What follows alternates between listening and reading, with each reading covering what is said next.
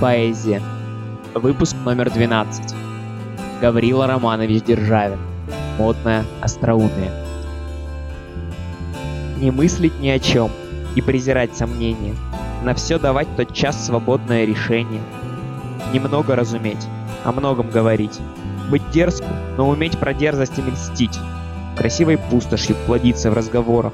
И другу, и врагу являть приятство взора блистать учтивостью, начтя пренебрегать, смеяться дуракам и им же потакать, любить по прибыли, по случаю дружиться, душою подлечать, а внешностью гордиться, казаться богачом, а жить на счет других, с осанкой важничать в безделицах самих, для острого словца шутите над законом, не уважать отцом, ни матерью, ни троном, и словом, лишь умом поверхности блистать. В познаниях одни цветы только срывать, тот узел рассекать, что развязать не знаем.